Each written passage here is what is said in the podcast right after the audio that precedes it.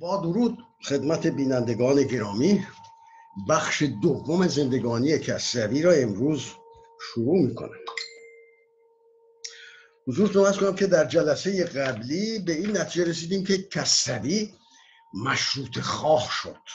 آخرین سخنی که از زبان کسروی بنده مطرح کردم عبارت از این بود چون کار مشروط خواهان پس از بدی رو به نیکی گذارده و در سایه مردانگی های ستارخان و دیگران روز به روز مشروط خواهی به نیرو میافزود.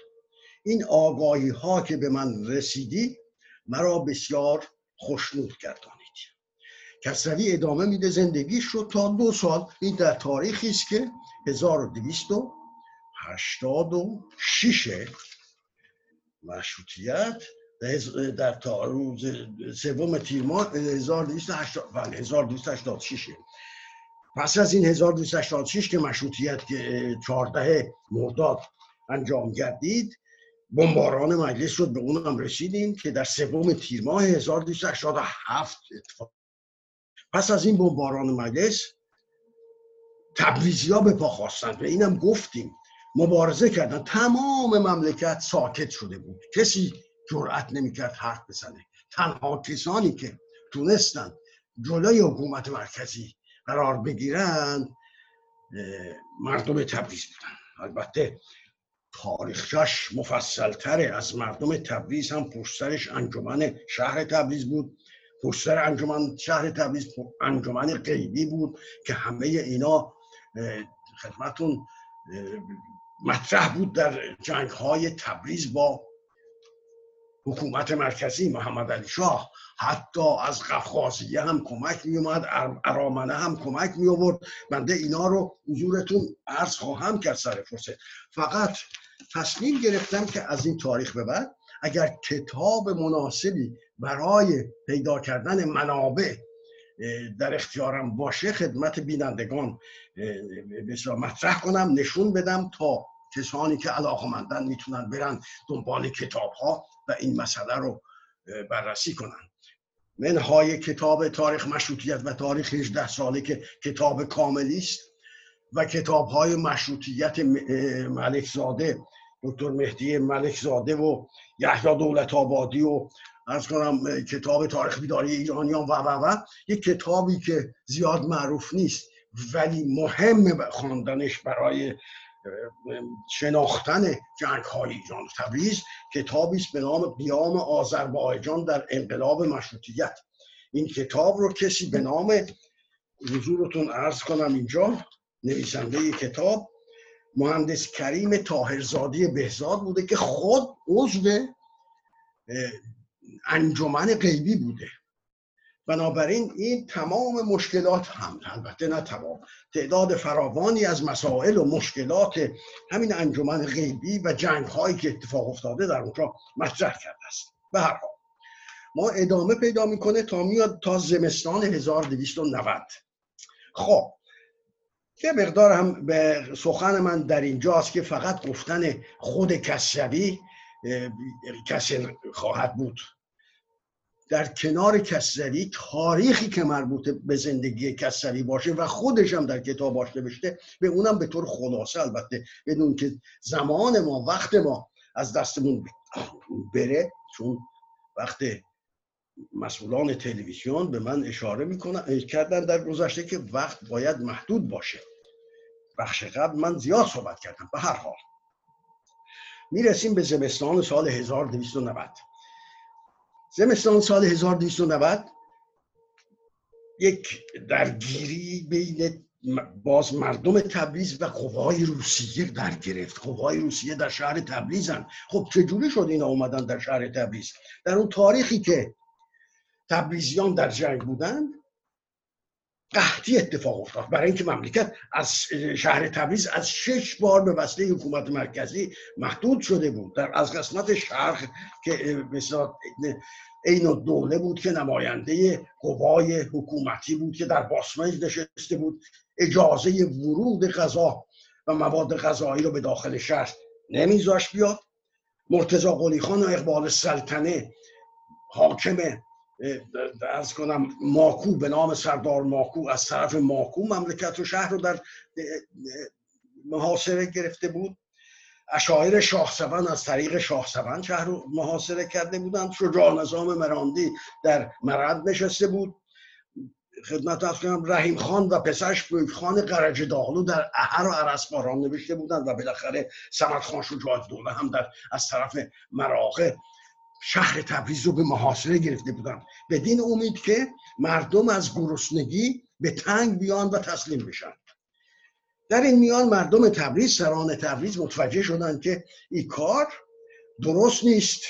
اگر چنان که خودشون می‌تونن قحطی رو تحمل بکنن ولی اگر قحطی به کنسولگری ها برسه بدون شک این کنسولگری ها قوا وارد خواهند کرد. سعی می‌کردن که این کار نشه. کسری در کتاب تاریخ 18 سالش به این مطلب اشاره کرده. می نویسه که در تار بالاخره مردم قحطی به اوج خودش در داخل تبریز رسیده. کسری میگه که مردان مبارزان در جبه ها جنگ می‌کنن روزها و بانوانشون زنانشون بچه هاشون میرن به باغ باغات علف ها رو میچینن میارن تو خونه غذا درست می‌کنن از اون و وقتی به اصطلاح مردا برمیگردن خونشون فقط این غذا رو می‌تونن بخورن. و اینه که در تبریز یک دوره اصلا سنت بود می‌گفتن که ما علف خوردیم یونجه خوردیم مشروطیت رو گرفتیم.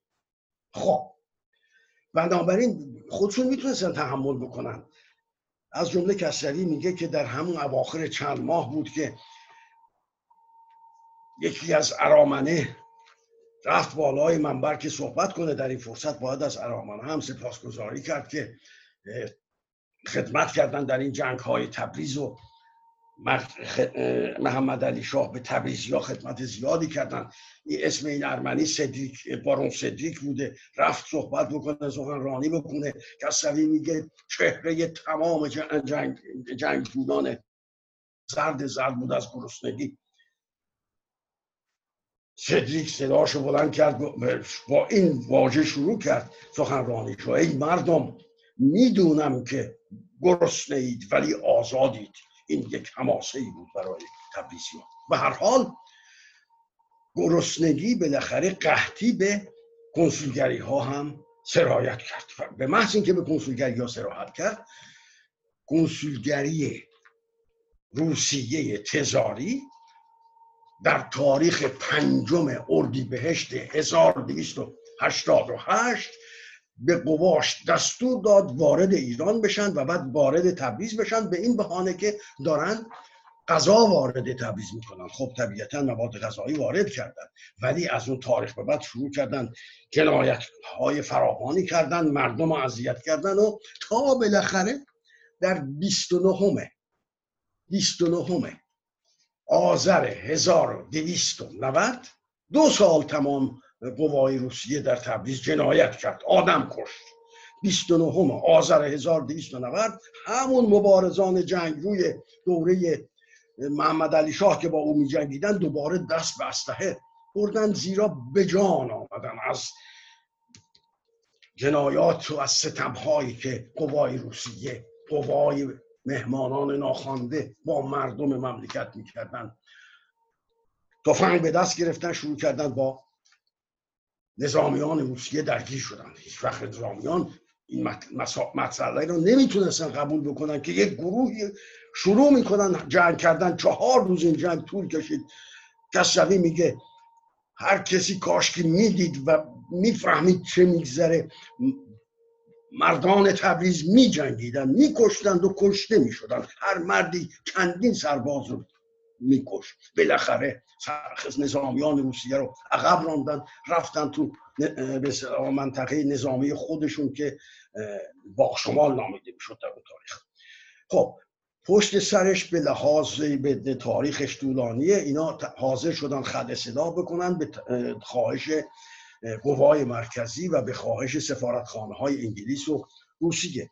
به محض اینکه خودشون رو خل اصلاح کردن دوباره قوای روس این دفعه با وضعیت خیلی خشنتر شروع کردن. دانه به دانه کسانی که جنگ کرده بودن مبارزه کرده بودن اینا رو گرفتن و کشتن. از یک طرف والی تبریز سمت خان شجاع دوله میکشت. دست نشانده همین روزها بود و از طرف دیگه نظامیان روسیه میکشتن. تا اونجا که در دهم محرم 1330 می‌شد دهم دیماه 1290 نه تن از بهترین ها رو کشتن به دار زدند و بعد از آن هم مرتب هر روز صبح و شب یا میکشتند یا به در این باره. علاوه بر کتابی که حضورتون معرفی کردم در اول کتاب دیگری هست به نام که نوشته تقیزاده است نامهایی از لندن. و این کتاب هم حتی با عکسهاش این مسائل رو مسائل کشت و کشتار مردم تبریز رو نشون میده. این تاریخچه کوچولوس ادامه میدم. وارد زندگی کسوی میشم. زمستان 1290 کسوی برای کسوی سال سرنوشت سازی بود. در آن روزها تبریز درگیر جنگ های همونطور که از کردم جنگ های مسلحانه بین مجاهدین شهر و قوای روسیه. مجاهدین بازمانده همون گروه هایی بود که در جبهه ها جنگیده بودند و قوای محمد علی شاه رو به عقب رانده بودن در شبهای محرم کسبی دیگه حالا ملا شده امامه گذاشته عبا داره در شبهای محرم از بالای منبر سخنرانی می‌کنه. به نفع مجاهدین به نفع مبارزان تبریزی بر علیه قوای روز بعد در اون تاریخ کسانی که تاریخ آنجا را خوندن وحشتناک بود. مملکت شهر دست بیگانه بود میکشتن.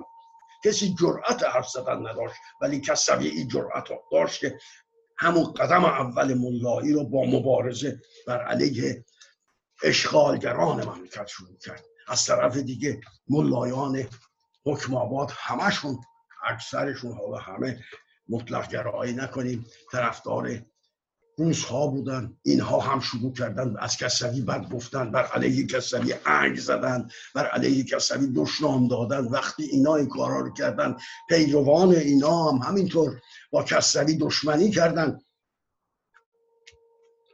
وقتی کسوی دید که دیگه در این جوره دیگه جزو آزادی خواهان شده بودم در اون تاریخ. یک انجمن کوچکی تشکیل داده و در نظر دارن این چند نفری که ملحق بشن به مبارزان تبریز جنگ کنن با قوای بیگانه.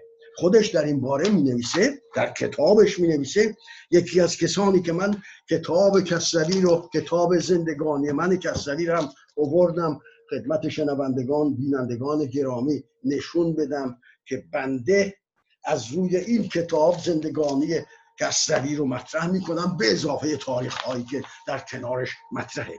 خود در این کتاب می نویسه یکی از کسانی که زندگانیش به سختی افتاد.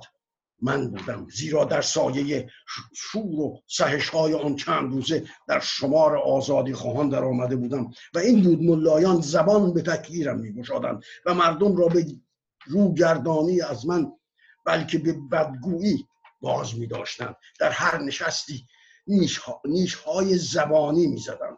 از تلخ گویی دریغ نمی کردن. بدین ترتیب رفته رفته راه کسبی از راه ملایی جدا می شد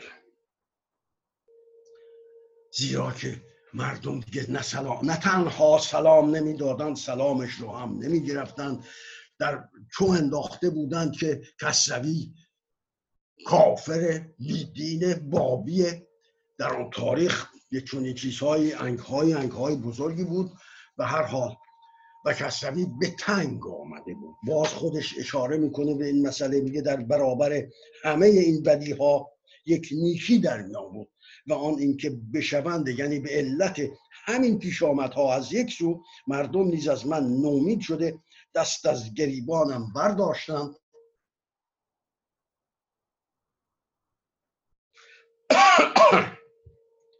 و به دیسان زنجیر ملایی از گردنم برداشته شد. خب کسروی در اواخر پس از در اون تاریخ از ملایی میاد کنار. بالاخره لباس می‌ذاره کنار امامه رو می‌ذاره کنار با لباس شخصی مثل تمام افراد. میاد میشه تو خونه. دیگه ملا نیست. در این تاریخ که اومده کنار اولین کاری که می‌کنه خودش میگه که نشستم تو خونه قبل از هر چیز شروع کردم به مطالعه. کتاب های حساب و هندسه و جبر و مقابله و ستاره شناسی و فیزیک و شیمی همه اینا رو شروع می‌کنه در خونه با ولع خوندن همچنین کتاب هایی که به هر حال در اون تاریخ در تاریخ هم مشروطیت هم قبل از مشروطیت اغلب مشروط خواهان اغلب مبارزین این کتاب ها رو خونده بودن که آگاه کننده بود. شروع می‌کنه به خودش میگه به کتاب سیاحتنامه و کتاب احمد طالبوف سیاحتنامه ابراهیم بی کتابی است که نوشته حاج زین العابدین مراغعی که یک تاج زاده است در مصر که مدت پنجاه سال با پدرش رفته اونجا. می‌خواد بره مشهد برای خراسان مشهد زیارت. وارد ایران میشه زمان مزفردین شاه. وضع مملکت رو بدبختی از سر مملکت میباریده. وحشتناک بوده. شروع می‌کنه خاطرات شده بشتن این کتاب می‌رسه یکی از بهترین کتاب هاست که برای شناختن محیط آن روز ایران که چه برما گذاشته. همچنین شخصیتی مثل عبدالرحیم طالبوف کتاب های فراوانی نوشته از جمله کتاب احمد یا کتاب احمد یا خدمتتون عرض می‌کنم که سفینه طالبی. این هم یکی از همون کتاب است که مثل کتاب قبلی است. فقط از این کتاب بدونید چی نوشته. یک بخشی چند سطری در بیرونش اولش خود طالبوف نوشته که من اینو می‌خونم به, بحث به این بحث ادامه نمیدم. نوشته حکیمی می‌گوید آنان که آزادیشان از دست رفت اگر منتظر بشوند که غاصبان با طیب خاطر به ایشان برگردانند آزادیشون رو به ایشون برگردانند عمر آنها کفایت نیل به مقصود را نخواهد کرد. پس در سر حفظ حریت باید مرد و زحمت انتظار را نیز نکشید. خب کسبی داره مطالعه می‌کنه داره بخواد معلوماتش رو اضافه می‌کنه آنقدر شور مطالعه رو داره کسروی داره کارا رو می‌کنه. ولی از طرف دیگه اون دوره هم که باز در خانه نشسته با اون انجمنی که تشکیل داده در کنار مطالعاتش در اون انجمن میشینن به فکر وطنن به فکر مملکتن که چه کار کنیم. میگه در آن روزهای سیاه تبریز که سمت خان شجاع دوله حاکم شهر تبریز دست نشانده روسا.